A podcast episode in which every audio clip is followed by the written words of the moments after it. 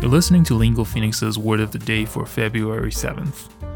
Today's word is priority, spelled P R I O R I T Y.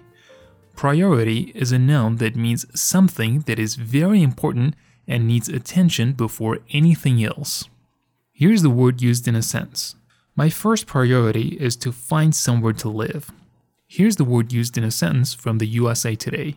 Those districts have since moved on to the next high priority group, consisting largely of residents who are at least 65 years old and those who are vulnerable because of health conditions.